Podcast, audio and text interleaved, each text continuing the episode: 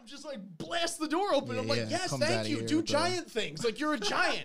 you're a giant, dude. You know, is. no That's the one's quote like- of the episode. No one's Bro, no one's- just do Hey, wait, that's a triple play. New episodes, I couldn't wait. Yeah. Open your mind at the first gate. Press play, no need to debate. Hey, wait, check me out. Look, clocked in, you can catch the hype. Golden Dawn, how we follow the light. Anime like life, uh, married to it, my wife. What is going on, ladies and gentlemen, boys and girls, people of all ages? Welcome back to the AOA show. I'm your host, as always, Ian, along with my boys Isaiah yo yo yo. and Gavin. Oh, what's goody with it? and today we are here to talk about none other than Tower of God. We are currently on season two of the webtoon. What are the uh, episodes we are covering today, Isaiah? 125 to 139. 125 to 139 quite a bit of chapters that we uh, that we covered in this live stream it's a lot of fun if you haven't seen that live stream yet i highly recommend that you go check that out a lot of fun a lot of laughs pretty crazy stuff going on and we're here to discuss it today but more importantly to give like a deep dive analysis on what we interpret from these things what theories we may have gotten wrong or right in this um, which is an interesting one and what theories we now hold for the future all that kind of stuff. But you guys know the drill. If you guys enjoy the content today make sure you guys are liking subscribing hitting that notification bell sharing with your friends and commenting your thoughts down below. What did you think of our discussion? What did you think of the chapters that we discussed and what are your thoughts on Tower of God as a whole? You could also refer to the description where we have links to our Discord, Patreon page, as well as our merch shop if you want to hit us up on those to support the channel. We also have our social media there as well. And I'm missing something. What am I missing here? What am I missing? Talk to me. Discord? What have I got? Discord? I said Discord. I said Discord. Oh, I gotta be honest. Merch I was shop? not listening. We got a merch shop. Um. I feel like I'm missing something. Hmm. Gavin, tell me. What am I missing? um, you're missing the love from your mother and father. Yes, that's what we're missing today, and those daily uploads. That's what we're missing as well. Just need to jolt your memory, and then you got yeah, it. yeah, absolutely.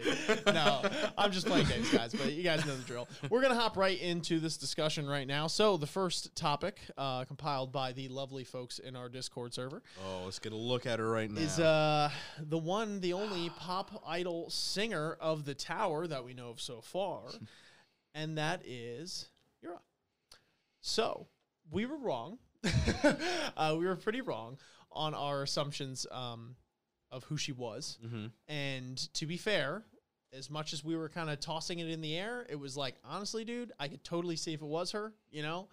Um, because they definitely threw in a lot of things that were, you know, a lot of mannerisms, things like the, the way she dressed, her affinity to Bam, all this kind of stuff, reminiscent of Yuri in a sense with the whole undercover, everything like that. Um, so I wouldn't blame anyone if they There was just like a lot of things that I think lined up too close together.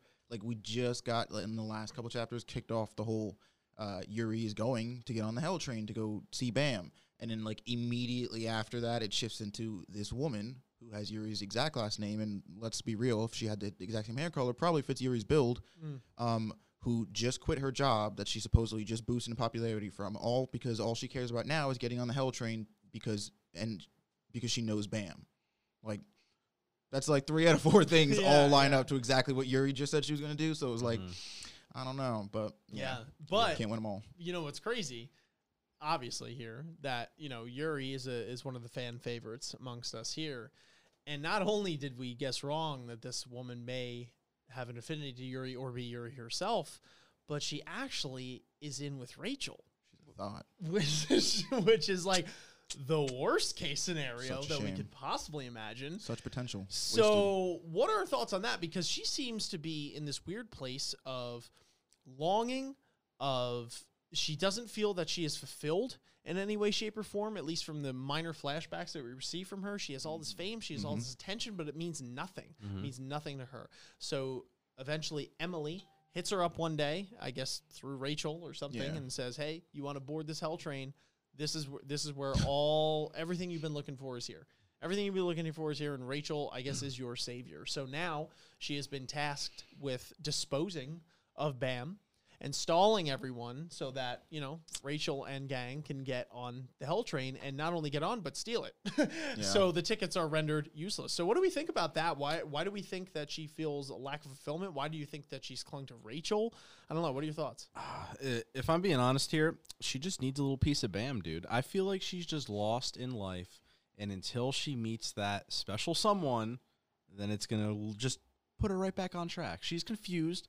She's not making the right decisions. Obviously, we don't know her or her motives in a sense in terms of what her actual goal is on the hell train that was alluded to. Like until we get that information, like we don't know her reasoning and whether it's bad or not. And I hate to tell you, it's probably going to be something like actually garbage. Where I'm like, just literally just suck off Bam and call it a day. Like, come on, like be a Yuri stan and just accept him and just help him because you are literally working with a snake. And if you don't see that, then girl, you're confused and you just you need to get back on you need to get back on the glory hood path, which is Bam. That's all I've got to say about her. Do you have any Uh, thoughts? uh, I actually, in you know, if I was to like literally chop up your sentence and take like two words out of it, somewhat agree with with words that were spoken out of your mouth. In that, I think she's confused.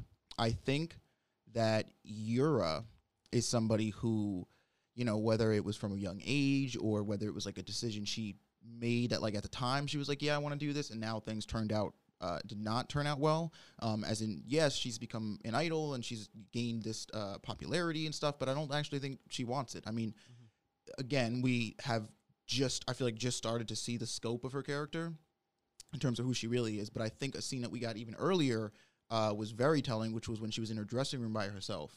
And she was like, I guess, getting ready to leave to go to the tournament or get on the Hell Train. Um, and she was lamenting about how much she hates like the fans.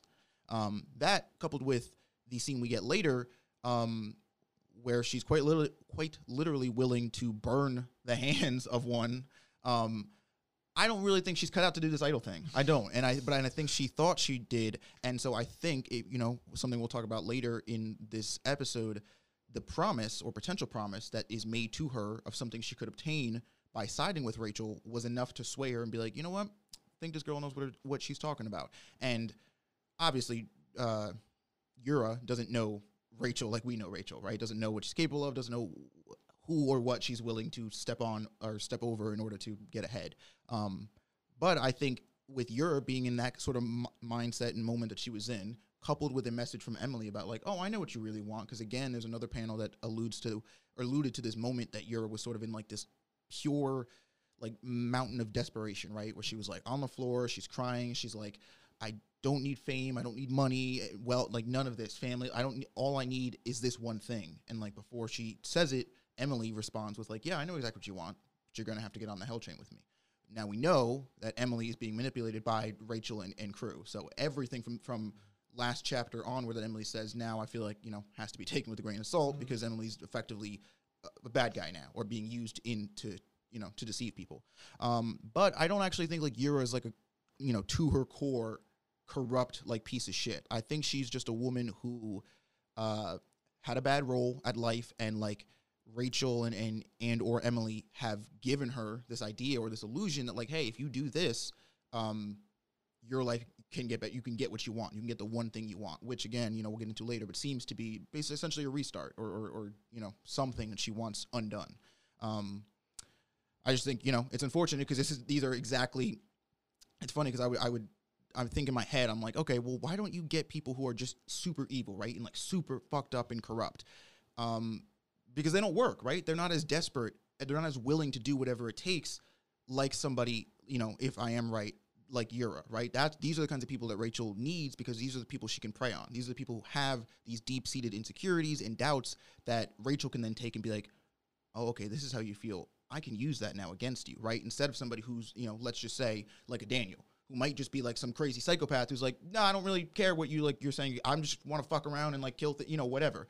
Um, because those people are harder for her to keep in a bubble. They're harder for her to contain. They're harder for her to control. Because you know we know that Rachel doesn't actually have any powers. Her powers sort of start and, and stop at like manipulation and being able to use and and you know uh, the, the sort of resourceful mindset. So I think unfortunately Yura is just in you know she's just in a bad situation. Yeah, I guess time will tell.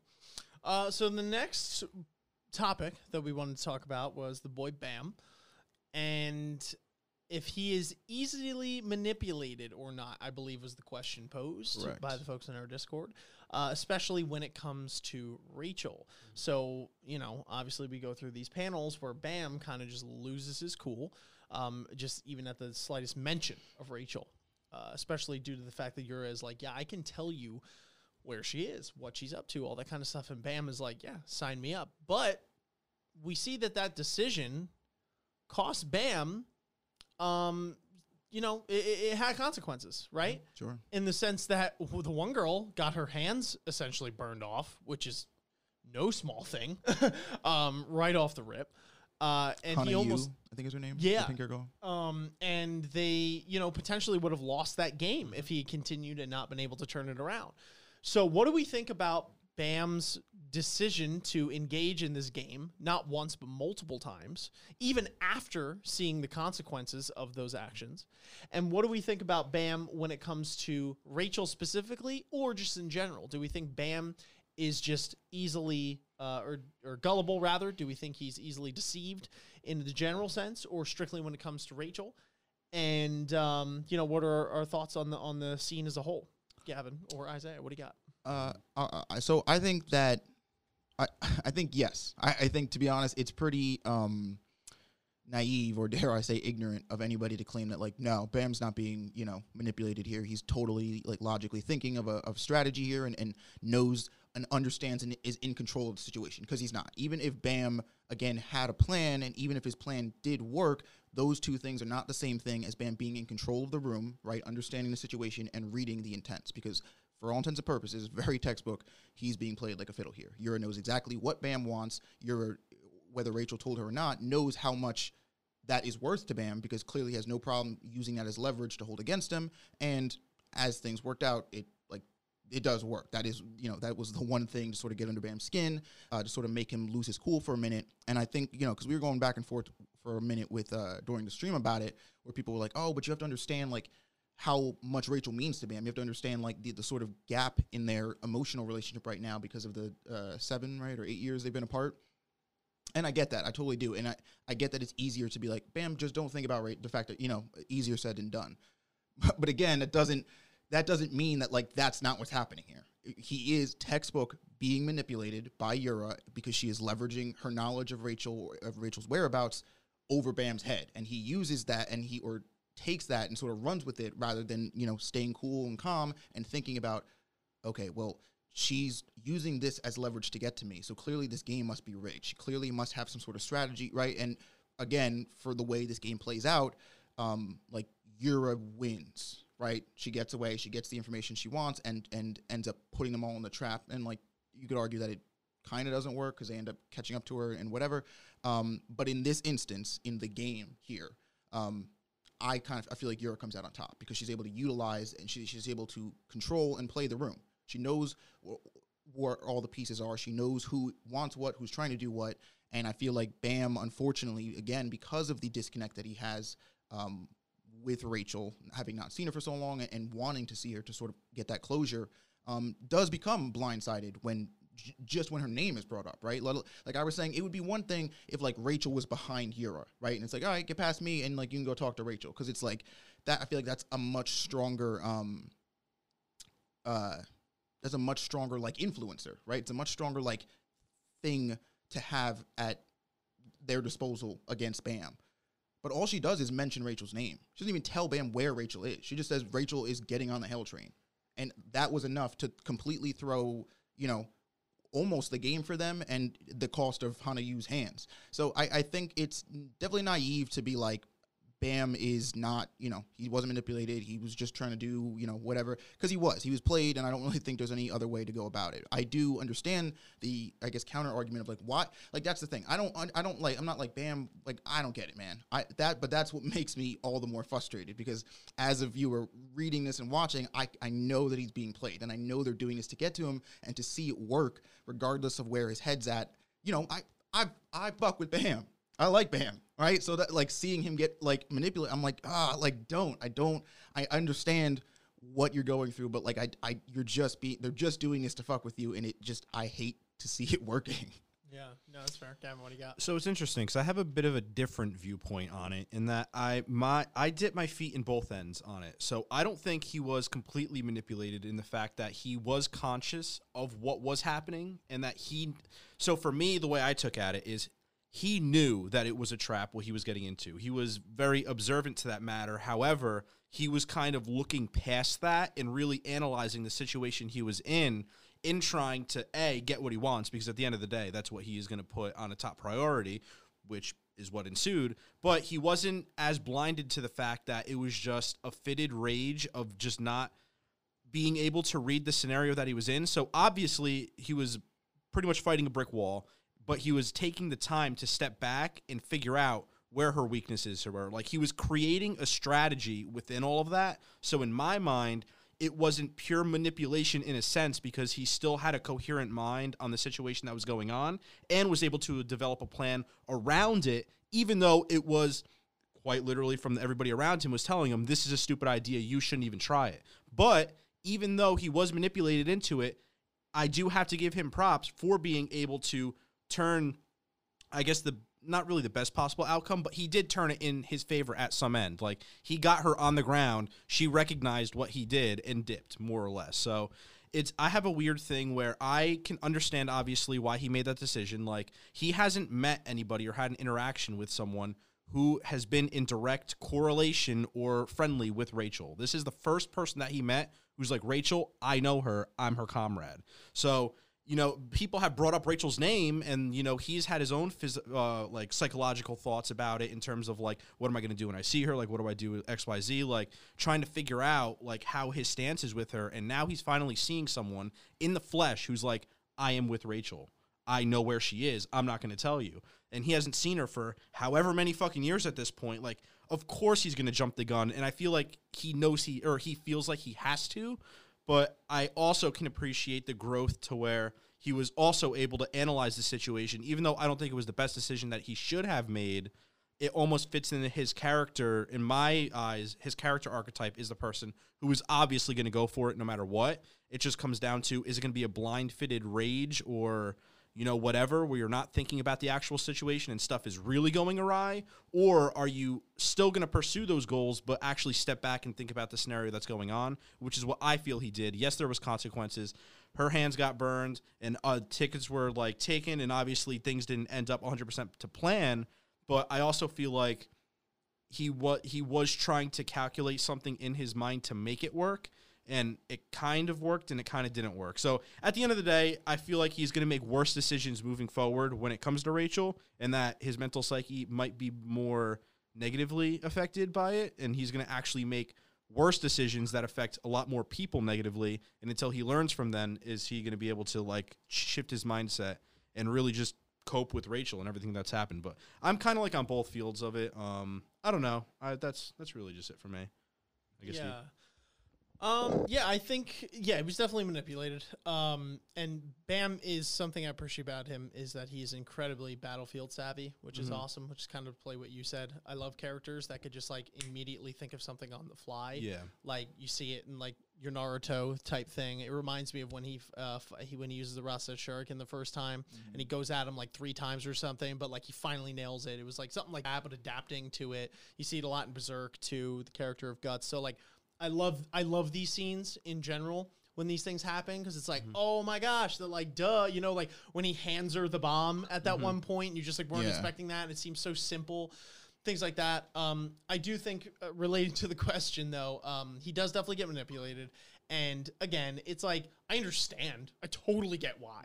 Like I totally get it. Rachel's literally the only person, you know, that was with him um, when he was at his actual lowest. And even though her feelings were fabricated, um, you know, Bam didn't realize that. Like it still helped Bam get through that time. So whether it was fabricated or not almost doesn't matter at least at the in that moment. Um but it does suck because it, you know it's it does seem like Bam kind of has to fight with one hand behind his back Exactly, when that yeah. happens and it's like yeah Bam definitely made the best out of a out of a terrible situation but not he didn't do that until after he made that worse situation for himself he put himself in there which Mm-hmm. Yeah. sucks you know and it's like i was relating it before during stream um you know it's like when you watch a horror movie you know and like somebody goes down into the basement And it's like, dude, don't go in there. You know the killer's in there. Like, stop. You know the killer's in there. Why are you not going down there with a gun or something at least, right? But like, they do it, and you know they're gonna do it, and you're screaming for them not to do it the whole time, but they do it, and they get killed. Like, you know, and like, and that's just what it is. But we, lo- in a weird way, like we love that Mm-hmm. because then we wouldn't have the horror film if they were just like, we're just like, nope, and they just left the house. Yeah. The end. You know what I mean? Like Yeah, that's yeah, it. So like that's part that is Bam's kryptonite in a sense is Rachel. It's the most and and, and it's so relatable in the sense because I'm sure there's somebody out there watching, listening, or maybe someone has gone through it, you know, that you know personally, or or, or maybe one of you guys yourselves where it's like you have probably had feelings for someone at some point that was incredibly toxic, incredibly toxic for you. You know what I mean? And it was like going back to that person, even though you knew it was the worst possible thing you I could think I do. my thing for me um, with this situ- scenario is that like people were like, "Oh well, you understand." Like like this this was always gonna like this had to happen. This had to go down this way. Um, and I think that's where I have the most problem with it because again, totally get why he did it. It's like literally hundred percent understandable that he would have this feeling. But I do think there's a difference between having that feeling and acting on that feeling. And if Mhm. it wasn't for Han Wool, the guy standing next to him Yeah. here, um, and arguably Boro and Rak literally yelling at him multiple True. times, like, yo, what the fuck are you doing? Like, snap out of it. She's clearly trying to get to you, and like, she's, uh, It's she's kind of, yeah, it's working. Um, I think the outcome would have been much worse. And I think so, as much 100%. as I want to be like, well, Bam, I am proud of you for like coming up with, like, being adaptable on the fly and coming Mhm. up with a winning strategy. Again, like, you made the worst strat. You True, made the worst scenario and at possible. what cost? Exactly. Too, you know what I mean? That's because had thing. he not done that, Hana Yu, might still have working hands. Yeah. So again, I'm not, and not to, I'm not like you know, Bam, what the fuck, but it's like, I do kind of want to penalize Bam because it's important, right? Because like you were saying, this could only potentially, the closer he gets to Rachel, the worse this could get. Right, so it's important that this moment happens, but it's important he learns from it. It's important that he gets humbled, and it's important mm-hmm. that he realizes no matter my feelings for Rachel, no matter what I want, again, this isn't about me anymore. There's Yeah. other people that rely and depend on me, and if I fuck up like this, Yeah. looking at Han, like other people are might have to pay the cost, and that's not fair to them. So Mm-hmm. I I agree. You know, I understand what happened, but it's like I'm upset because I'm upset that it happened because it wasn't the only scenario that could have Sure. happened. Yeah. Yeah. And it's a shame because it like not warps his character because that is his character. So that's a weird thing to say. But like you know where Bam would normally be okay, let me protect this person at all cost type thing. It was like. Yo, like, bear with me here. Let me do this type thing, and it's like that. You know, that was different. Yeah, like, you know, from yeah. Bam, like it's not like it, like when it comes to Rachel, it sucks. You know, when it was like, yeah, he dives definitely to save. Um, what's her name again? Hana Yu. Like he dives, but like not before like she gets a bomb whipped at her hands. You know what I Yeah, mean? And it's yeah. like, whoa, like how about we avoid that? Yeah, Best yeah, yeah. medicine is prevention type thing, you know. So it sucks, you know. Um, and and you he was he's blinded by emotion. He's blinded. I but I will say too. Um, and then you know, and then that'll be my point for it. Unless you guys have anything else to say. Um. In general, though, I think the question was, do you think Bam is, is is gullible in general? I don't. I don't. I don't think Bam is gullible in the general and broad. Whoops, Oh wait, the is that was it? I don't know. I think somebody asked that where it was like when it comes to Rachel or in general. Oh, okay. On thoughts on her now, our theories. Um, okay, yeah. Well, it's is Bam easy to manipulate, especially when Rachel's involved? Yeah, yeah. So I don't think he's easy to manipulate when Rachel is not. I, I don't think Bam is easy necessarily to manipulate in that sense, or at least now. I think I think maybe in the beginning of of um the story, uh, he's definitely you know some would say naive, especially to the way the tower works. I mean, he's ignorant to it, and not Yeah, but yeah, you know yeah. it's not his fault. He just would, never went to school. He's going to school now. But I do think where he is now barring Rachel, um, I don't think he's easily manipulated. I think he does have his head on his shoulders. He understands what's going on. He knows what he needs to do in order to, you know, help his comrades, in order to advance the, to the tower, achieve his own goals, etc. And I don't think he's just gonna like roll over, um, you know, for like somebody like giving him like a quick, oh, whatever. Um, you know, just in general, my personal takeaway. I do think when it comes to Rachel, though, that's completely reversed. But Yeah, I do feel. I don't want to say necessarily like easily, as in like anybody, but I do actually feel like Bam. I think that uh, hopefully at least that's what this arc is going to teach him, because I do actually think up until this point he has been relatively easy to manipulate. Um, like if we look at the fight again with uh, Mr. Flex. Um, Bam was essentially not able to do anything in that fight until Kuhn got Ryun the hostage out of the picture. I think that, and again, in that scenario, like Bam knew what was happening. Bam knew that Ryun wasn't just like up there hanging out. He knew that she was a hostage. He knew why Mr. Flex had her, but that didn't change the fact that all Ruffalo had to do to make sure Bam would keep his distance was have a hostage. And like again, much like this situation in my mind, frame it whatever way you want. Like that's manipulate, right? He's using Ryun as a way to manipulate Bam into not attacking him because if Bam went all out, he could just throw Ryun in That's front. fair. I guess I guess I was saying more along the lines of gullible, which I do, which for me, the way I perceive it is a little different than um than somebody manipulating. Yeah. Which which it is the same thing in a weird That's, way. well, that's like, what I mean. I, I don't see him as different gullible, I agree, but I do think he can be manipulated because gullible implies that he doesn't know any better about what's happening, and manipulated again, he kno- understands the He situation, suffers but from he's being not gonna be the good guy. Exactly, you know what it is? and He that's what I mean. It- It, sucks code, that Bam so- has taken this stance that he has because it does leave him open to be like, all right, dope. All we got to do is capture one of his friends, and like he's a sitting duck. And I, it's ironic that I think Ryun was the hostage in that situation I used because I think that is one of the hard lessons Ryun has trying to teach him with gathering the new teammates and having expendable players. Is that like, look, Bam, you're gonna have to make hard calls sometimes, and like this stance that you take. If this is the stance you want to take, like it's gonna put people, it's gonna put pe- your friends in danger, but it's gonna put you in a lot of you know easily manipulated uh, situations. So I, yeah, I don't think he's gullible, but I do think at least now he is in a stage where like he can be manipulated. I- I'll say easier than like some of his other comrades. Like I don't think Rand would give a fuck if like he was in that scenario or Ku- or you know what I mean. No, Um. So yeah, that's my piece. Fair enough. Do you have anything? I'd else be to say? beating a, beating a dead horse, honestly. Fair enough. All right, moving on, guys. Um, so the next one is, can you, um, what's this guy's name? again? Han Wu. Han Wul. Yes. Um, so his character in general, and how was the question framed on this? one? So they were. Uh, the point here is Hanawul, uh, which is the name. He's Boro's uh, apprentice, who, we, who we meet when we meet them on the uh, not the Hell Train, but the like pseudo Yeah. train or whatever. Sure. Um, and basically the question is um, his MVP moment, which was this moment where he grabs the bomb and just suicide bombs these people.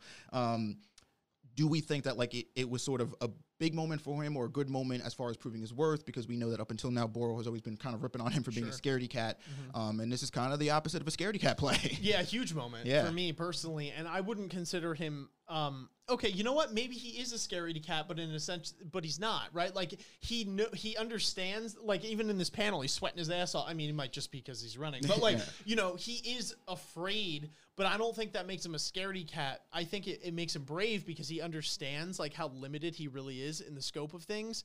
Um, although you know he puts on a boisterous thing and he puffs his chest, but like push comes to shove, he's like, ah, you know what Yeah, I mean? yeah, it's yeah, like, yeah. but in these key situations, and again, like you know, it's it's been said when you are pushed, when your back is against the wall, is when you re- when your true colors really come out to play, right? Like that's when somebody truly understands your character when you are in the lowest situation of the low. And I would consider this a pretty a pretty you know hard one for him. Um, he is clearly outclassed. He has to take the word of a guy that he virtually just met uh, three times after you know And the first two times don't work. yeah, when someone gets their heads blown off and they almost throw the game, and like it's not, you know, like he doesn't know Bam's relationship with Rachel. He doesn't know any of that. Like he's like, uh, like I was kind of doubting myself up until this moment, and like I kind of want to do my like, uh, sure, you know, like Yeah, I imagine it like like a, a football game or a sports game where it's like you go in and the quarterback's like, all right, check it out. On the other team, they got this girl dude who I've been really get like I got a feeling and a vibe with. Um, so if we if I just listen to me, just I, we gotta do this play. It's a little crazy. We give them the ball for most of the game, but then I'm gonna take it at the last second. I need you to help me out. And like I just picture this dude sitting in the back being like. Fuck man, I don't know this bitch. Like, why am I? Do- this is ridiculous. Like, you know. And I picture. So it's like, yeah, it says a lot that he's like, Yeah. all right, fuck it. Not- yeah, not only that, but says a lot too that it's like, you know, he, the plan, like, you know, kind of what you were saying with your analogy is like life threatening in the sense like he could lose his life Yeah. doing, doing this. And he's like, all right, like, I'm gonna, I'm gonna do it. And he screams his head off and doing it. And he tries his hardest.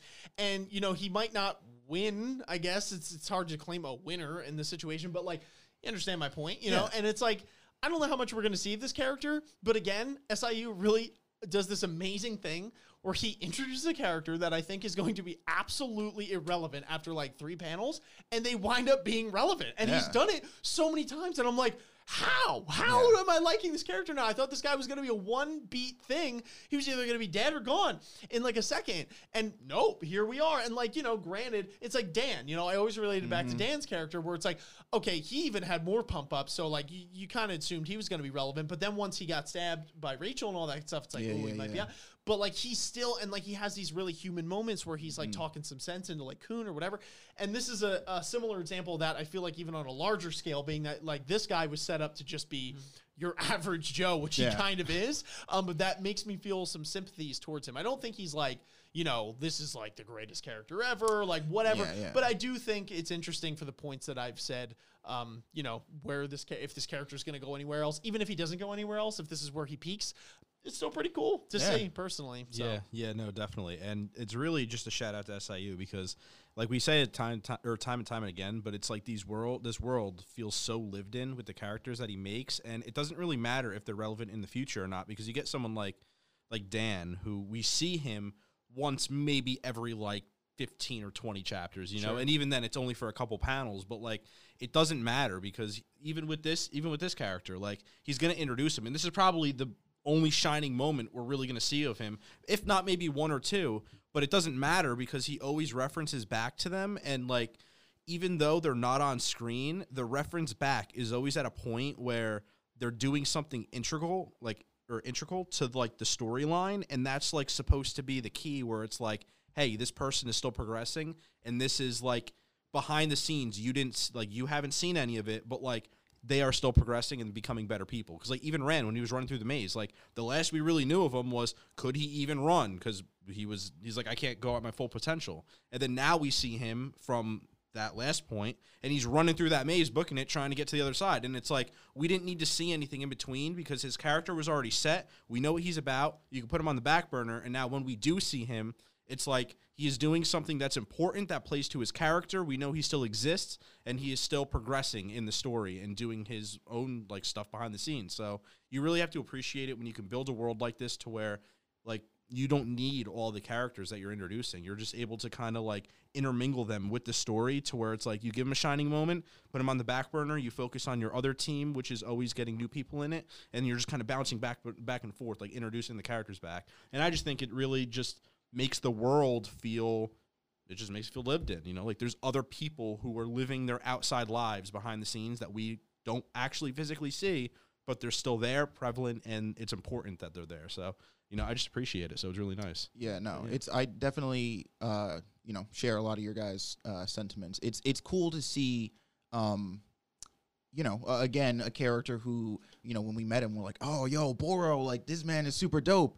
And I guess it's Boro's friend, you know, and then like you move on and, and you know, you, you set up the stage or whatever, you do what you got to do. And then we have this moment where it's like, we're like, again, even when this game started, I was like, all right, cool. So we have Bam as our heavy hitter. We got Rak because we know Rak is, is, you know, can put up um, Boro and that's it, right? I like I in my mind immediately doubted the, these characters who we either haven't seen a lot of, or don't know a lot about, or don't look, or you know, don't have potential oozing out of them. But like potential doesn't always come in the form of like somebody perfectly copying the butterfly piercing technique the first time they see it. It could come as simple as like.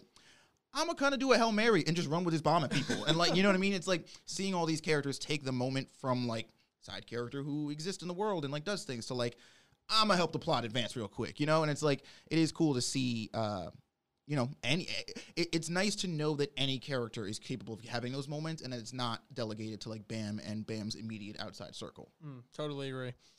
All right, so moving on, we had Ran, who for I think the first time, At least that we've besides seen. besides that Guardian thing, Yeah. um, kind of got the hurt laid on him here. Like nothing crazy, he didn't get beaten to a pulp, but like he lost. You know, in this, it was clearly signified that Ran was weaker than his opponent here, at least in my eyes. And this could turn around. Maybe Ran could pop a pill, um, you know, and then he could whoop this guy's ass up and down the street, something like that. But at least in the panels that we saw, he was he was not winning that fight um, in you know some of the other one like some of the other ones that he has. Um, you know, it wasn't even like in a knock thing where it was like you know pretty like Right, neck, and neck. yeah. It was like Ran was at a clear disadvantage here Yeah. from what we saw in these panels.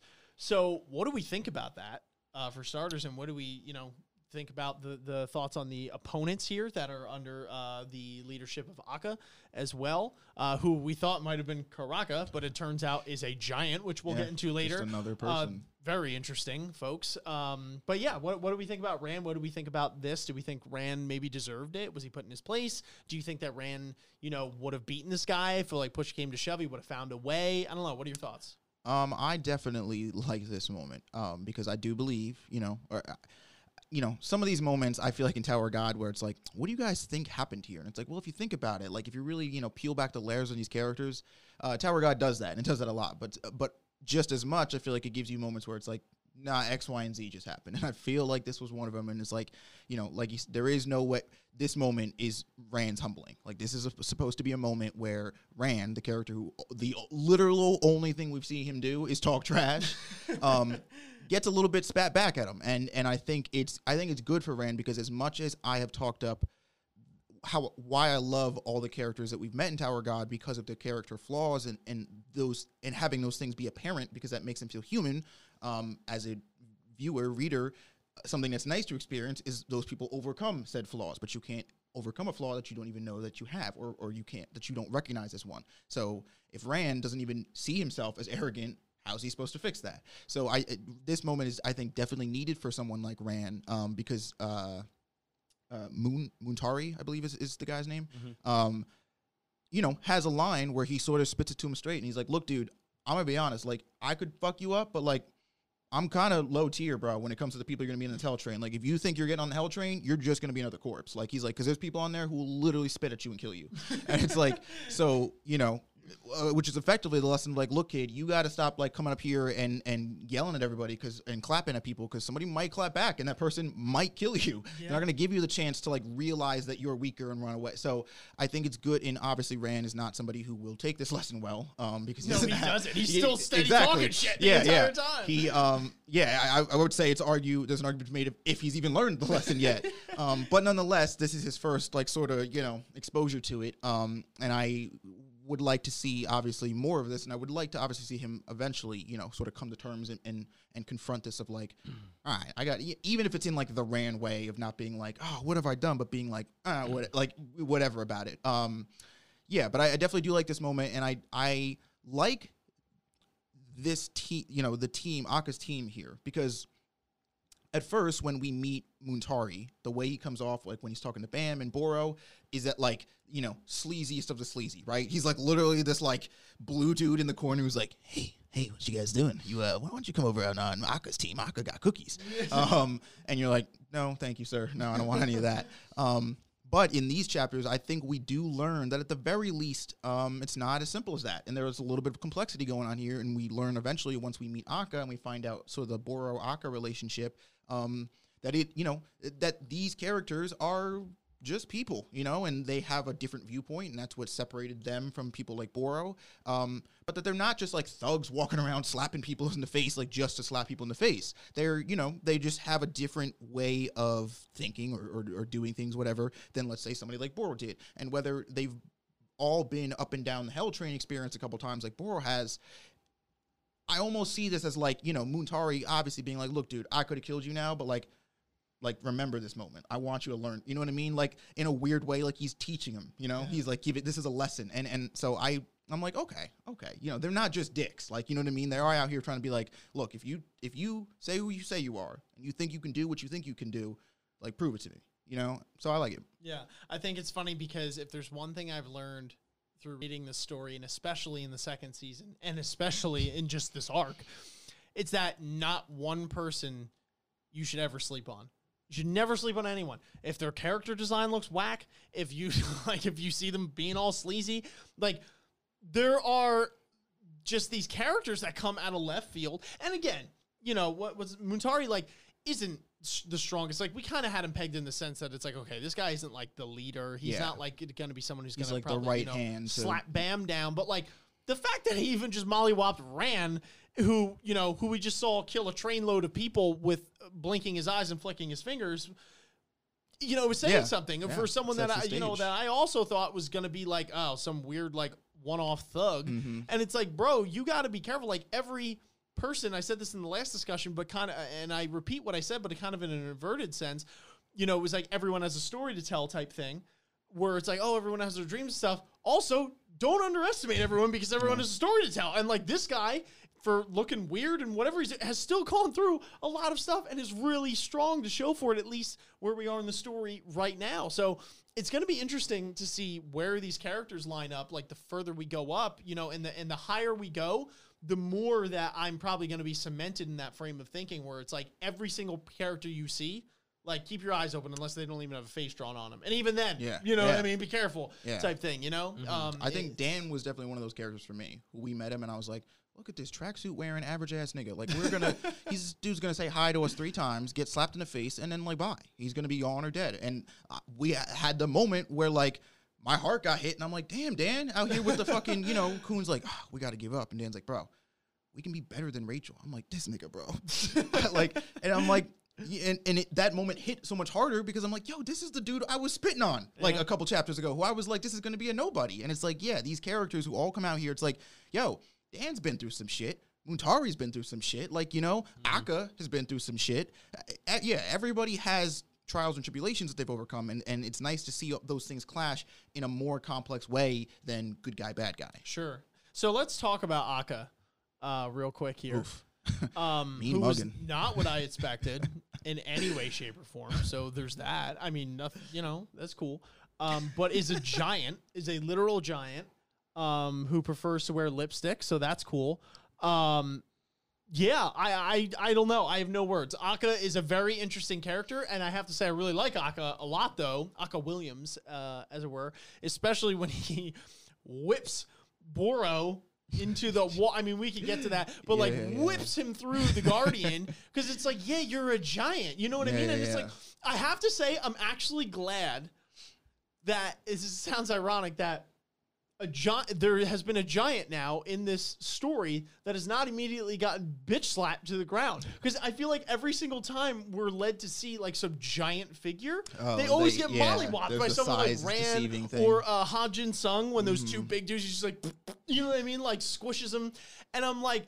All right, like I feel like the size thing, you know, but like this is the first time where it's like, no, I'm big and I know how to use it, and like Yeah, I'll yeah, mess you up. And you know, hate to break it to you, like you know, if we're our skill level's the same, but I am literally 50 times the size of you, like the odds are in my favor, bro. like, you know what I mean? like, Ran was mollywopping them because their skill was there, you know, and, it, and it was all show, but it's like, that's a scary dude, you know, for most people. And I can see why he has this like cult following of people around him. I, you know, I also like where he, um, blasted down the door i called it because Oh, yeah, i'm yeah, like yeah. oh oh like how are they gonna get the door what is that i'm like he's probably just punching it because he's huge and like lo and behold bam just like blast the door open i'm like yes comes thank you do the- giant things like you're a giant you're a giant dude you know is. no That's the one's quote like, of the episode. no one's Bro, no one's- just do giant things. no one's living up to their potential here as a ginormous being. Like you can do so much when you are that giant. Like use it, bro. Oh, it's man. crazy.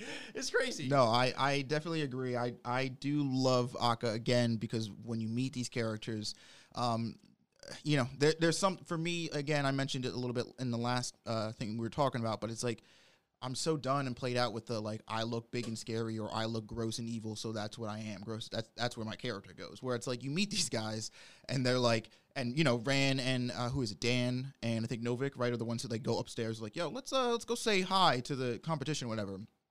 And they get upstairs and they're like, yo, I hear you guys are all chumps.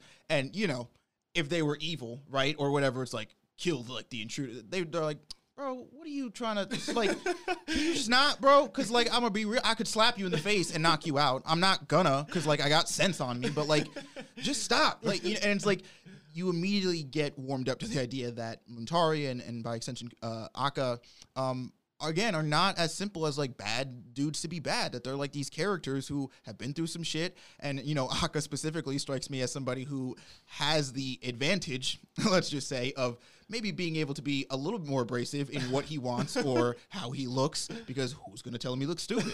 Who's going to tell him like you know that was dumb or you're not good enough to do this thing because he would just sit on you and kill you? So but Dude, he could kiss you and put you into a coma. like, like, like dead ass, bro. and it's like but with that yeah. you know, comes sense, comes, you know, these characters are like, look, I, I get, again, an- another great moment for me that I was so like, oh, thank God, was when, um, uh, Yura bounces out, right, of the, the thing, and they all come down, they knock Ran. Now, we could have, SIU could have done the very, you know, played out thing of like, what? Who are you? What's going on? I'm I'm fighting him. Wait, you know him? All right, then everybody fight. And everybody just goes at it, but they're like, all right, all right, wait. what the fuck is going on here? She tricked you guys to oh, they, okay, all right, let's let's meld truce. it's like you know, it's like Yeah. yes, thank you, because that like a person with sense would do that, right? And it's like you guys can be big and scary and whatever, but it's like again, you guys are people first, and whether you are Muntari, who you know looks like he was dipped in some pool of something that wasn't water for too long, or you're Akka and you just were born with genes, um. You know, you're a person first and a giant second. And it's like, you know, I love the giant stuff, but I love also that it's like there's a human in, in the giant. Sure, sure. Gavin, what do you think about Akka? So for me, I'm more interested on He's like um, hot. Would be if he just worked on his leg game a little bit more. No, but I'm more interested on um, Akka and Boro's backstory that they have because it was alluded to obviously that he, they knew each other from way back when when they were on the Hell Train and then they ran into Fug and all that other stuff. That really they were one of the only survivors that were like left to five in total. So we know that they have a lot of history and that they were like teammates at one point. And obviously after the events that ensued on the Hell Train caused them to go their other ways because they really had to take a look in the mirror and reflect uh, reflect on light or on life because they I don't I want I just want to know what they went through and who else is on that train who they've been alluding to as being I think it was the other Slayer nominee, right? Or something like that. Yes. That is like I just want to get there, get their backstory and then just like keep on rolling because I don't know. He obviously Akka as a person has a more warming personality than what his image like bestows on people. He's willing to talk with other people, come like have a make normal decisions. Like he seems pretty grounded like Boro in the fact that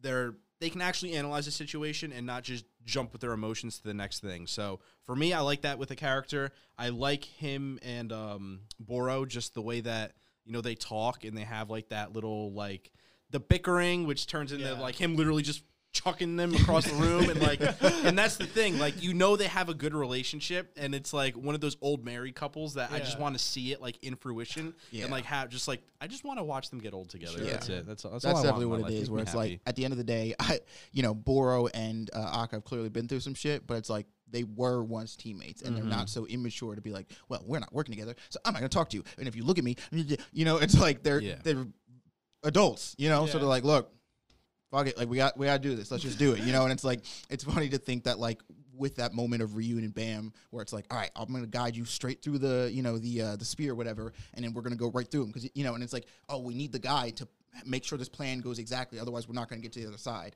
And it's like, oh, Boro's here. How do you get here? I just Akka threw me. yeah. like like with what? His hands. And you know the best part is that when Akka threw him, his goal was not to get him to the other side. It was definitely to just throw him at that guardian and hope he just got one shot bam. And he just so happened to fly over him and was just like safe, like in the green zone. That is Yeah, like the best part about it. That's some scary stuff. Like you just walk in and Akka's just like, "Oh, you're my baseball." Whoosh. It's like, hey, dude, Major Don't League touch it pitchers fast. are throwing like 90 miles an hour, which Yeah. means like if we're doing the equivalent here, this guy's clocking yeah. at least 70 miles an hour that he's throwing you. Like you go Fuck. splat. It's crazy. You go splat. Wild character, and I feel like they could just make a spin off. Of like almost any character in this tower, like you were saying, I, I want to know their backstory. Oh, yeah. I think that's such a strength of this is that every character, it's like let's get a backstory in them, right? Yeah. But anyway, moving on, we had Boro himself, and specifically how he just has the direct counter to anyone who holds a weapon, which is a pretty useful skill to have, considering now, especially where we are, the the inclusion of items is so much more prevalent.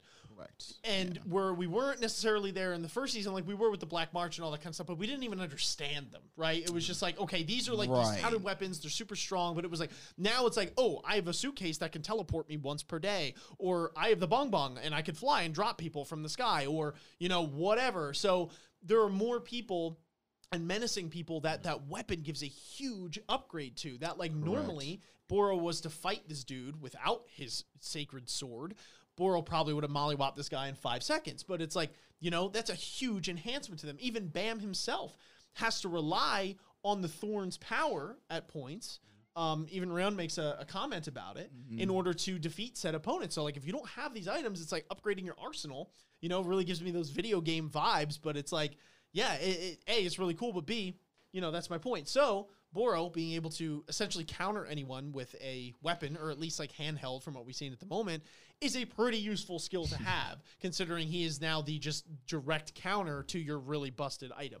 right? So now it's like, no, no, no, your items are relevant. You have to kind of just fight me as you were. So I hope you haven't been relying on that thing too much, right? So it's pretty cool. Uh, just like people that can block, you know, Bam's Shinsu control, right? So now Right. Bam is a little more equipped because he's gotten all of these. I mean, he has the ability to just get smacked in the face and then immediately know your whole fighting style. So like that's pretty good. But cool. like beyond that, you know, at first when he was even Viole, he didn't really have great hand to hand combat in you know in relative terms compared to a lot of the other characters. Right, yeah, so yeah. when he fought uh, Ref- uh, Reflejo, and he's like, "Oh, you can't use Shinsu on me," it's like. Uh, what do we do? Yeah, yeah, yeah, yeah, yeah. you know what I mean? It's like, like you know, Looking at his arsenal of one or two things, he's like, wow, shit." yeah, that's relevant. It's like you put your Cool. ground your ground type in Pokemon against the guy that flies, and all he knows is Earthquake, and it's like we're gonna lose this eventually. Like we're we're, we're going down. or downhill. when you see that that Pokemon has is Sorry. multi-typed, and you're like, "Oh shit." it's like I only brought Charmander because I kind of thought I could just fire this shit. Very relevant. So, Yeah, yeah. what do we think about this scene in particular and Boro's, you know, huge advantage of being able to counter weapon users? Uh, oh, so I, one, I see why people like Boro uh, now, at least a little bit more. Um, he's pretty boss, and I think that like this ability of his, while it's it's in a in, so like Boro has the whole up until now, we've had this idea established ex- with exactly how good or how rare and how good of an advantage one has by having either an ignition weapon or a, uh, I think Yura refers to it as a C class item that this briefcase Yes, is or a C level briefcase, item. yeah, mhm. Um, you know, and like you were saying, these items give pe- somebody who, to be honest, wherever their skill set is at before that item is irrelevant. Because even when we think about um, the fight between Endorsi and Mad Dog, Mad Dog had the I'm forgetting the name now, but the black or the the red something. I Oh, literally uh, it's can't not not Toonami. Uh, Su. Uh, yeah, there was, the, there was the piercing Uh, heavenly mirror, which was the knife yes, and then there was the other reward, which is what um, Mad Dog got. uh, Um, but either way, know what you're my yeah, about. My point stands is that without that that enhancement, Mad Dog probably would not have been able to fight Endorsi for as long as he did. Mm. I mean, that was the whole deal, right? It made him so that he was durable enough to take any of Endorsi's punches or blows. Um, so these items in Tower of God are, are, are a very big deal, right? They literally can take somebody who is in no way, shape, or form fit to fight somebody and actually make maybe get them a W. Um, so it's it was great seeing this moment where this guy is is talking up his sword and he's like, "This is like the what does he call it? Uh, he's like, this sword chose me. Like its name is Kristina. It, like its will is decided. You know all that. It like had, like, a monster Yeah, yeah, Yeah, yeah, yeah. yeah. That's yeah, dragon. right. It- and and all this stuff. And Boro's like, that's cute. Um, it is still a sword though. At the end of the day, um, so I am gonna fuck you up, like because magical sword or, or regular sword. If it's a sword, I can work uh, with it. And Yeah. so it one, it's cool just knowing that this is an ability now that he has, where it's like, dude, if you have a weapon, I don't care how mystical or magical it is. Like if that thing goes shink shink, like I could fuck you up with it. And two, um, you know, I, I would wager to guess, I, you know, again, we don't have a whole lot of Boros backstory, um, that this ability has probably earned him a little bit of reputation, whether it's, you know, on this floor, whether it's through the Hell Train. Um, because we see when we first meet him, his first fight is with that lizard dude who's walking around the train talking all kinds of mad shit, collecting tickets, thinks he's hot. Um, and before that man gets a blow on Boro, Boro has him in two separate pieces. and so now thinking back to that, it's like, oh, dude, there was literally no way that lizard thing ever was going to win that fight, bro. Mm-hmm. As soon as he pulled out that sword, he lost. Yeah. And so it's it's interesting to see Boro use this technique, but it's also interesting that somebody like Boro has this technique because Boro is not a Kuhn. He's not uh, somebody. He reminds me very much of like a weird mix between like Bam and Hatz, where he does seem to. Like he's not out here using this ability where he's like, I'm gonna buck everybody up and I'm gonna be the master of, of like you know weapons. He's like you know again, he's a mature like man. He's a grown. He's like. Look, kid, enough of this shit with like you got a monster in this thing. This is done. We're gonna have to end this here now. And even when this fight ends, you know, he's like, "Oh, you've killed me. I'm gonna die." And he's like, "You're not dead. You just can't move for a while. Relax." You know. And it's like he's got this like age on him, and he's got this thing about him where he's like, "I'm not out here trying to be like the next hot thing. I'm just like, I'm just being me." And I don't know. There's something I something very cool about it. I, I have to say one thing we brought up in the live stream, and this is really all I'll say to him. And if Gavin, you have anything, um, I love how conscious he is of his surroundings and just how attentive he is to literally every minor detail. And like does not miss someone a drops a bead of sweat off of their forehead, and he's like, "Something's off about that dude." You know, like he just understands, and that is a is a character trait that I really love in whether it's a protagonist or just characters in general to be able to observe their environment on just that so like a molecular level. You know, it's like, okay, this happened. That means this, or like, but based off your body language, I know something's wrong. That's a really cool quality to have and incredibly useful. And especially like, you know, in this world where, you know, you could be killed at a moment's notice over the smallest thing. Like, Yeah. I would have, like, I'd have to say that, you know, for at least me reading this, I have to imagine that this is a skill that his has probably got him out of, you know, innumerable situations, Oh, you know, for and led him to uh the other side of victory. But Gavin, I don't know if you had anything. Honestly, I don't think there's anything I can even say. You guys like literally covered all the bases. Every any little thing that I had on the back burner. It's gone. tough with three of us So, sometimes because it's yeah. like one person will say, and it's like, yeah, I was gonna say Yeah, that. it only Yeah, works if say like we disagree. Because Yeah, if we agree, by the time two people talk, the other one's like, "What you said." Yeah, right. For real. Anyway, moving on. Um, so now we have the fight with Bam and um, Daniel. Daniel. Um, and we find out that Daniel is essentially a necromancer, which is pretty cool, I guess. um, Cool story, bro. yeah, and, and very strong. Uh, and we find out that Bam, we are it's solidified that Bam literally only has to be hit by a move for him to immediately develop a muscle memory of how to perform that exact move, which is interesting because it's not even like, well, I'm sure he does this too, where it's like I can watch said move and then mimic it, but literally it's like no, no, no, hit me with the move. Yeah, that's what I and think it then it, is. registers. I think it's like- which is even crazier to me. Instead of like m- calling it like memory training, Yeah. you know, it's like impact training. Yeah. like once his body is hit with a blow, it like memorizes how it got hit that way, and it's like. Oh, okay. You just got to do that. Like, you know what I mean? It's like this weird. I think like Ultra Instinct Goku. yeah. You know, where it's like something about I don't know if it's Bam's. You know, because he's an irregular or whatever the fuck, right?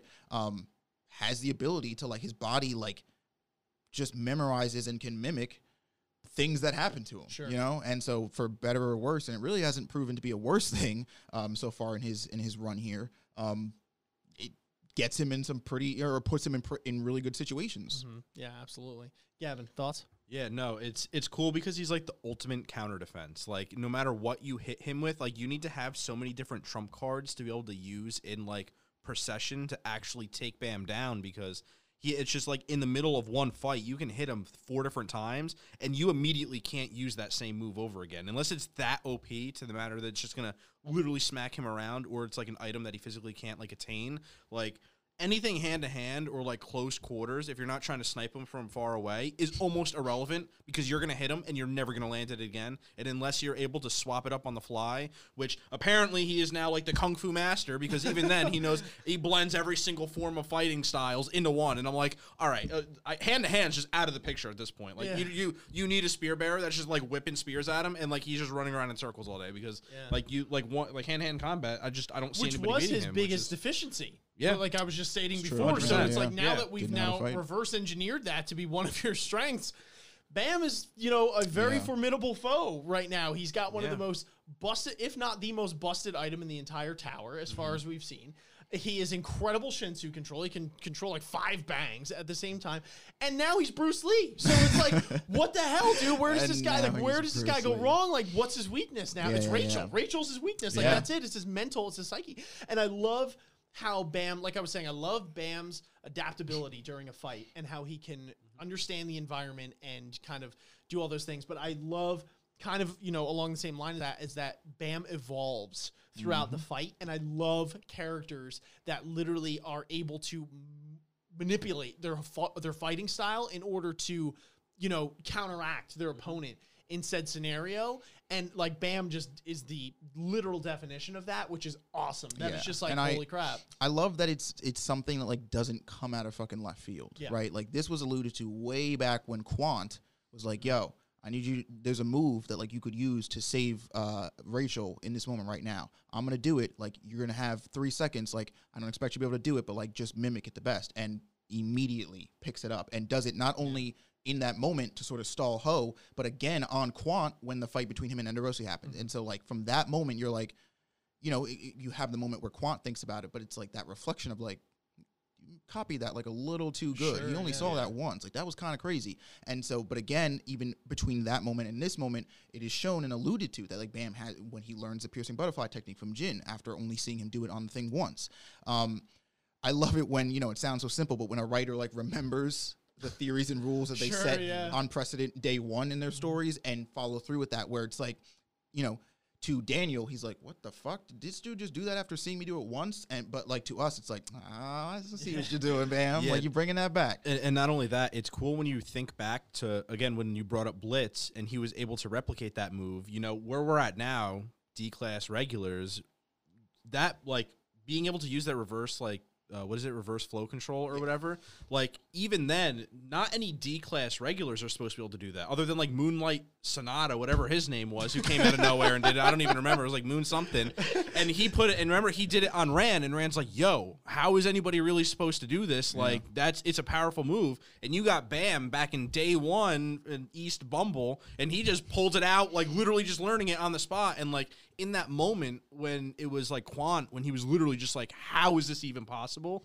And like, it really just drives home to where, you know, how much of a prodigy Bam is from way back when being able to pull off that move where at this point now he's OP broken and even the people around him still can't even really have a comprehension of it unless they're really experienced. So like, it just kind of like draws back to how much of a powerhouse Bam was way back when and how like, just how much potential he has, and it's awesome just to see it finally grow. I love how he uses like this almost drunken monkey style too, where it's like he just incorporates everything, and the guy's like, I don't even know where he's attacking from and why. Yeah, like yeah. this makes no sense. And, Oh, yeah, that you was- know, yeah. Like he's able to not only mimic them, but then meld them into his own specific style, which no one has ever done before because the style didn't exist before Yeah, yeah, Bam yeah. made it. So talk about catching someone off, you know, from surprise with surprise.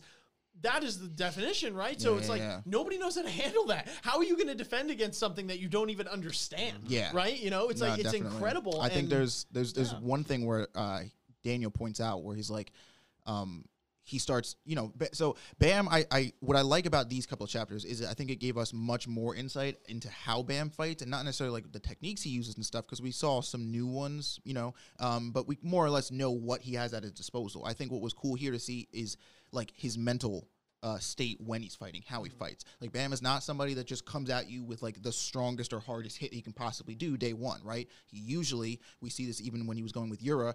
Um, test the waters, right? He'll come at you with like a pretty basic, pretty standard thing he can do, and it's sort of to see where this person's at. And then as the fight progresses, he starts mixing it up and getting into a little bit crazier combos and throwing these like random, you know, what ifs at you. Um, but I do like that how in this fight we see that not only has Bam, you know, utilized his a bit his copy ability, but of all the kung martial arts styles he's learned, he's melded them into different styles, and even if it's for nothing else other than throwing off his opponents, right? Because Daniel's not so much surprised at the fact that he knows these martial arts styles, but that the fact that he can't read them because his stances aren't the typical stances of said move, or the mm. way that he attacks, even if it looks exactly the same, doesn't hit the same way. You know what I mean? And so like, it's this like profound way that Bam has like you know, revolutionized how to fight in the tower that like always throws his opponents off guard because they're like, I don't I don't even know what he's doing. He's just swinging. he's, he's coming at. It reminds me of a guy of high school. What's his name? Um, I don't. The dude with the with the um, who fought. Uh, wow, I'm forget all them niggas' names, bro. hundred percent. I was like the dude who fought. Whatever. The one fight where um, Il-pyo yeah. w- in his very first fight like, when you him yeah and doing that, where he's yeah. just nigga coming at you with hands bro and you're like I don't know what you're doing you know like that's in a much more sophisticated way but like what Bam feels like I imagine to other enemies where it's like ah, he just kicked me and now he's like swinging his, his head Yeah, it's at me incredible. and I don't know what to do yeah, no, it's crazy. And like I feel like now in hand to hand combat, like the only people that are really gonna have a leg against Bam are either A, people that are just so much overwhelmingly more powerful than him, or B, people that are able to throw Bam off because it's like, oh, this is a move I've never seen before. Because we know that once you put that chip in, Bam's like saved, done, saved to the hard drive. Like you're never Yeah, yeah, getting that yeah. one on me again. Like literally never. So you gotta hope that your surprise attack that he wasn't ready for, he didn't save into his hard drive, really gets him. Yeah. Which he has plot armor, so it's not going to. So like, you know, it's crazy. As he goes up the tower, though, you know, there's going to be new styles and all that kind of stuff, and I don't know, but it's really cool. I think real quick because we kind of Bam's awesome growth has kind of oversh- uh, overshadowed Daniel. Daniel Yeah, and yeah. the fact that he literally uses people's souls to fight,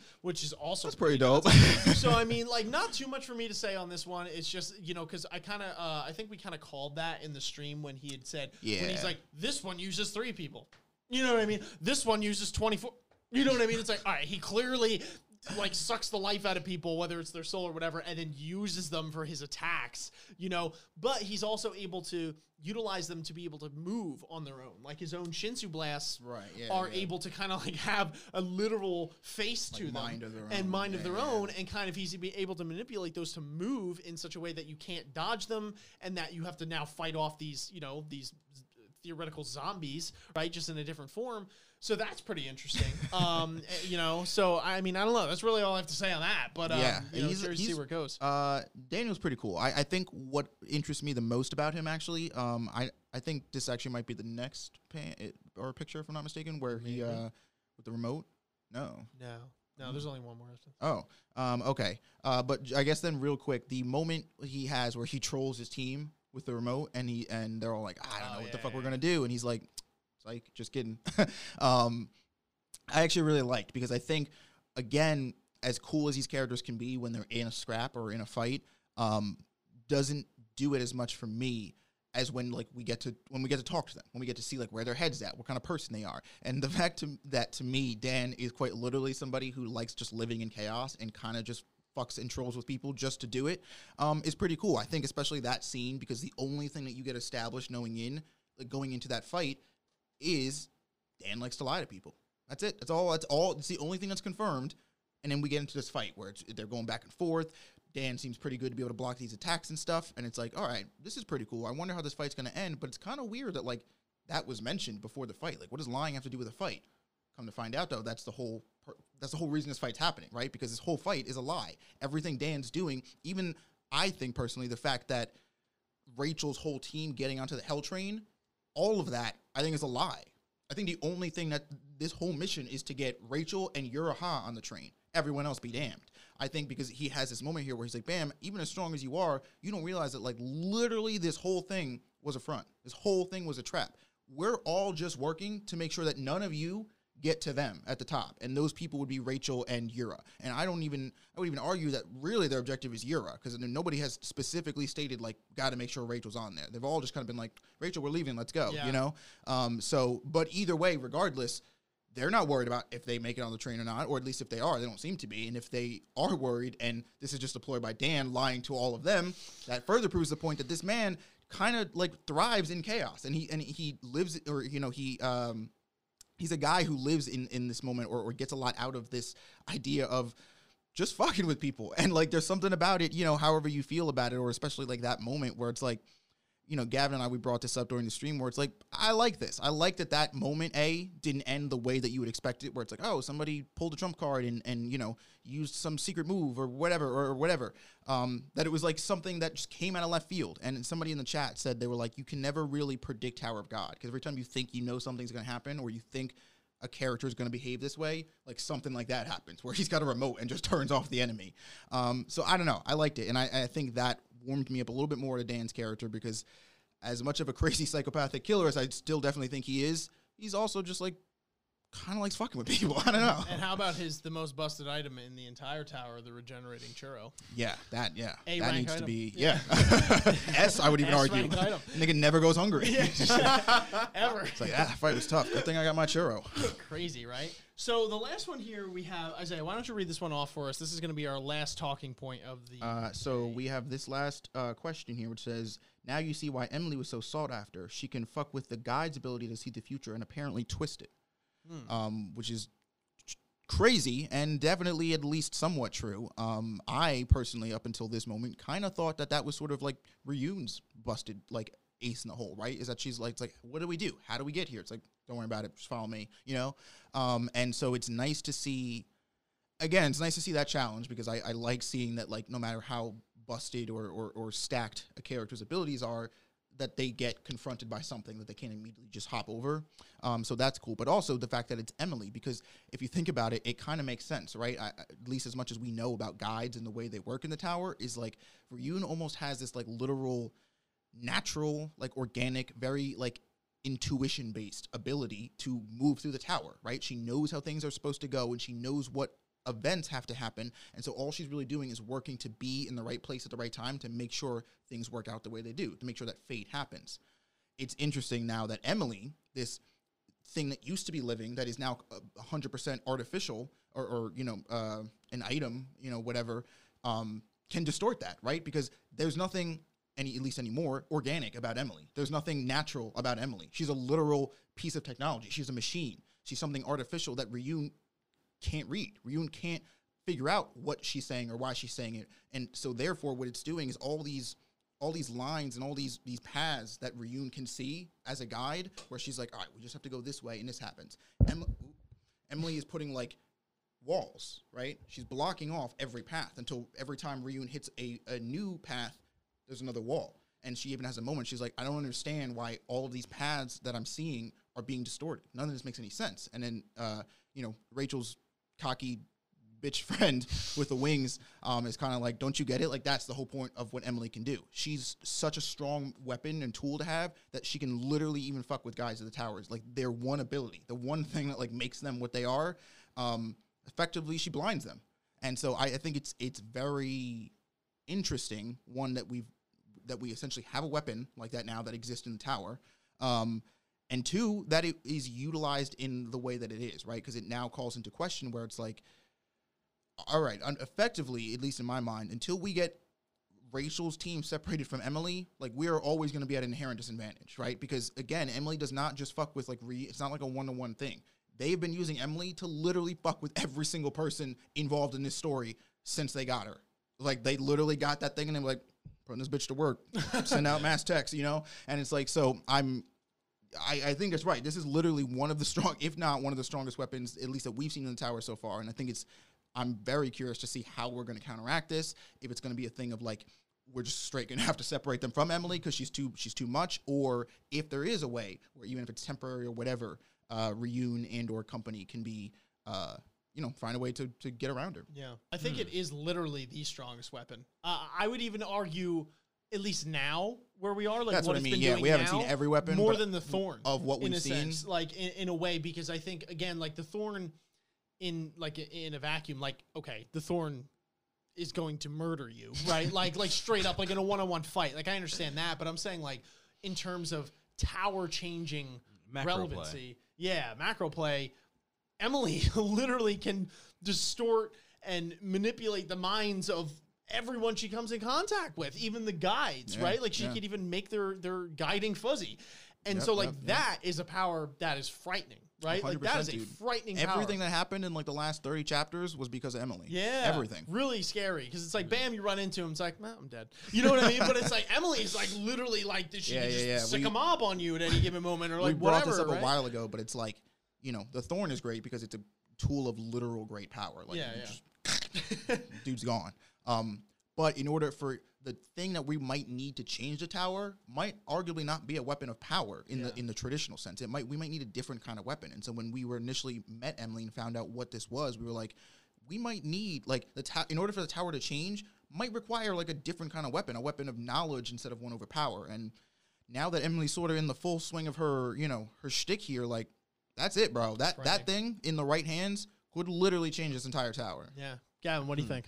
So my thought is how they're eventually going to relinquish Emily because in my hmm. eyes, obviously there has to reach a point in the story where Bam and team are going to have to confront Rachel. So obviously you'd have to get the elephant out of the room, which is Emily out of the equation more or less because until she's gone, they're untouchable. Like that's pretty much what they're alluding to. But I think what's going to happen and what I'm more curious with Rachel's team is if there's going to be almost like inner turmoil because obviously she's creating these people and surrounding herself around others who are strong, but she knows that she can manipulate to get to her own goals.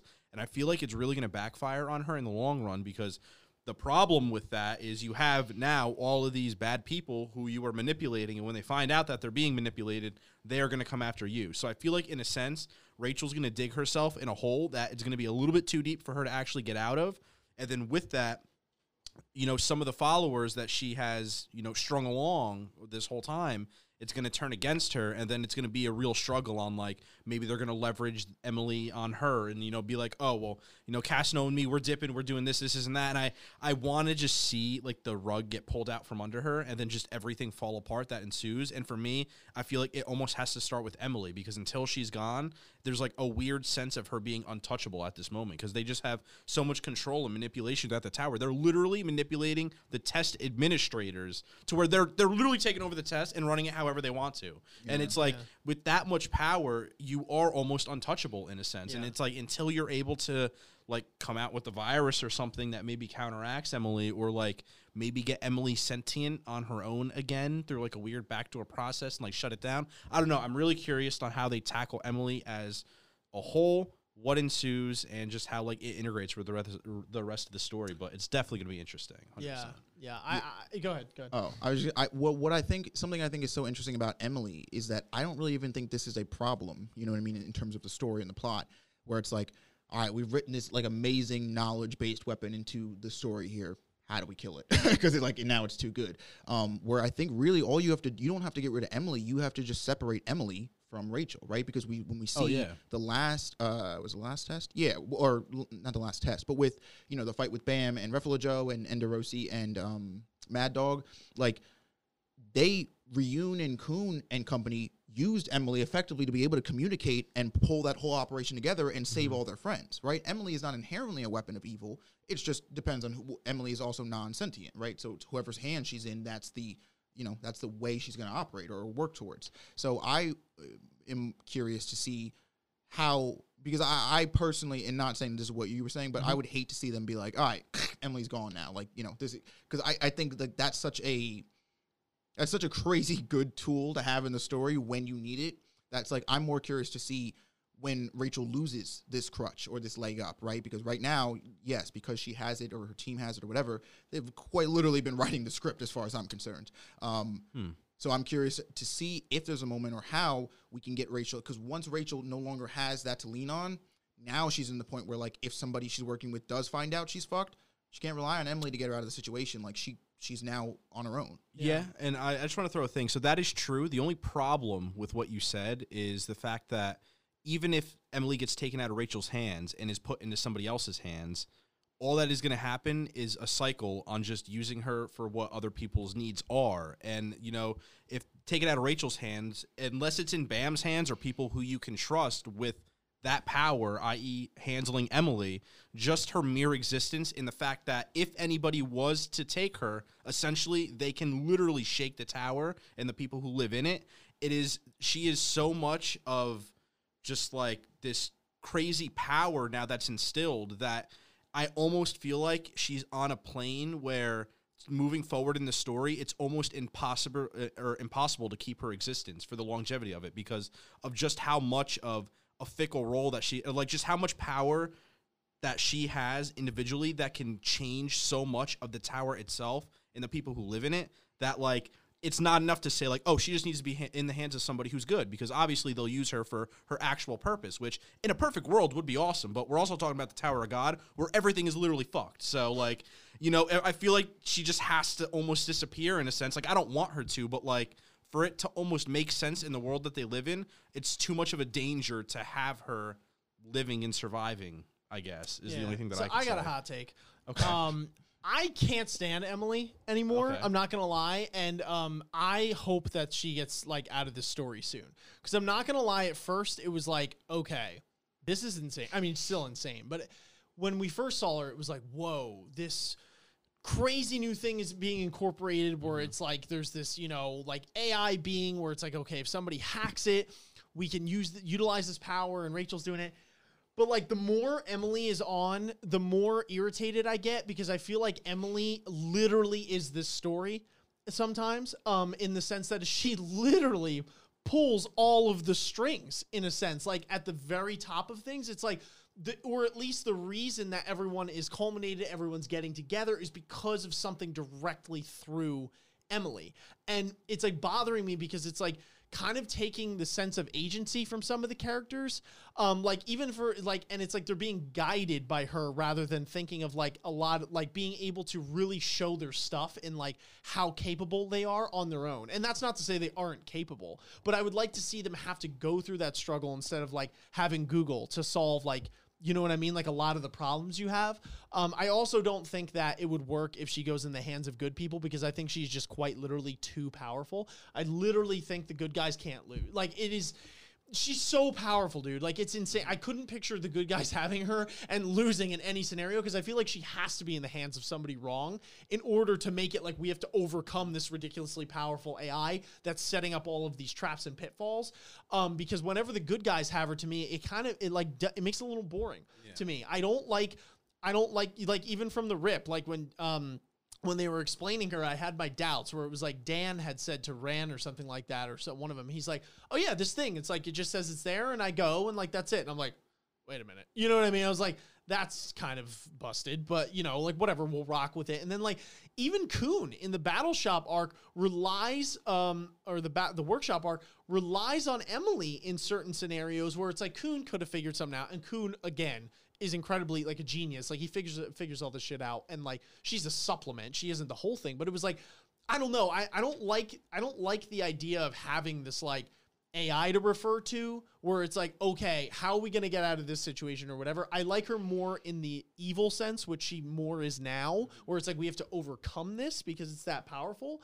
Um, so but at this point, my my point in all this is saying that right now she's in the hands of the people that we hate most for the most part and like i would hate to see her now now delivered into the hands of the good guys yet again in a sense even though she never technically was um for them to be able to use that because i think like I don't know, man. I, I think she's like this. Oh, she's almost like a god. She's like this overarching being that it's like, okay, let me just like literally move these chess pieces to how I see fit and like to me it's like i don't i don't i hope we don't see that i hope she doesn't become a mainstay throughout this entire story because i'm not gonna lie at like after this arc or not maybe this arc is really long but like soon i'm like kind of getting tired of her presence in that in that scenario. Um but that's my hot take on it. That's my opinion I think um so. I, I think that that makes sense one. Um but I think it's I think it's interesting that as much of the game as Emily is driving here in terms of Rachel's team trying to get up to the tower uh, and Bam's team following them and like when we think about the tower right like Emily for all she can do and and you know now we're talking more I guess about like potential versus uh actual like what's in front of us but is really fucking with like this large group of people. Sure. Right? She is not fucking with like King Jahad. Sure. She is not fucking with like the 10 great families. So I do think that as as good of a weapon as Emily is, um even Emily will reach her limits. Like she's not like Rachel's squad, for let's just say for argument's sake, is not gonna be able to take Emily all the way up to the tower and just overthrow Jahad. Like I do think Jahad and his ten great family system that he has in place, that he's had in place for like literal decades or you know forever, um, is gonna be like, get the fuck out of here with that shit. You know what I mean? Yeah, and yeah. they're gonna be able to snuff that shit That's out because I think they have. Too, quite frankly, too much of a concrete system, um, and they're all just a little bit too much too egotistical to Sure. trust anybody but themselves. no that makes sense Um, but I do again, I do understand what you're saying, and I do think that obviously, like if the good guys get Emily, like it's a little bit of a cop out to just have her always be in their back pocket whenever shit goes wrong. Um, I definitely wouldn't.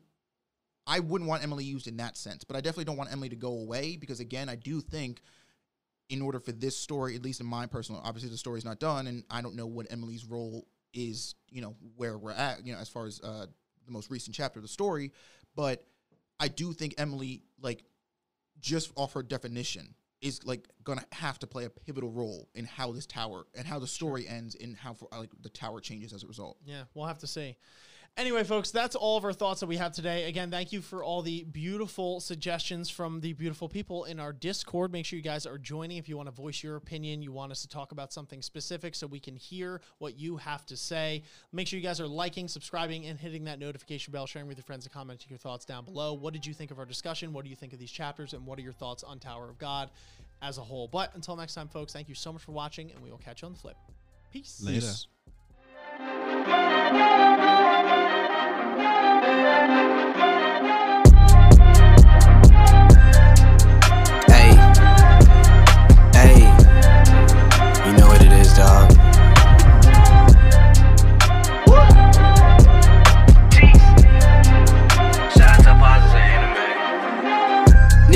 samurais.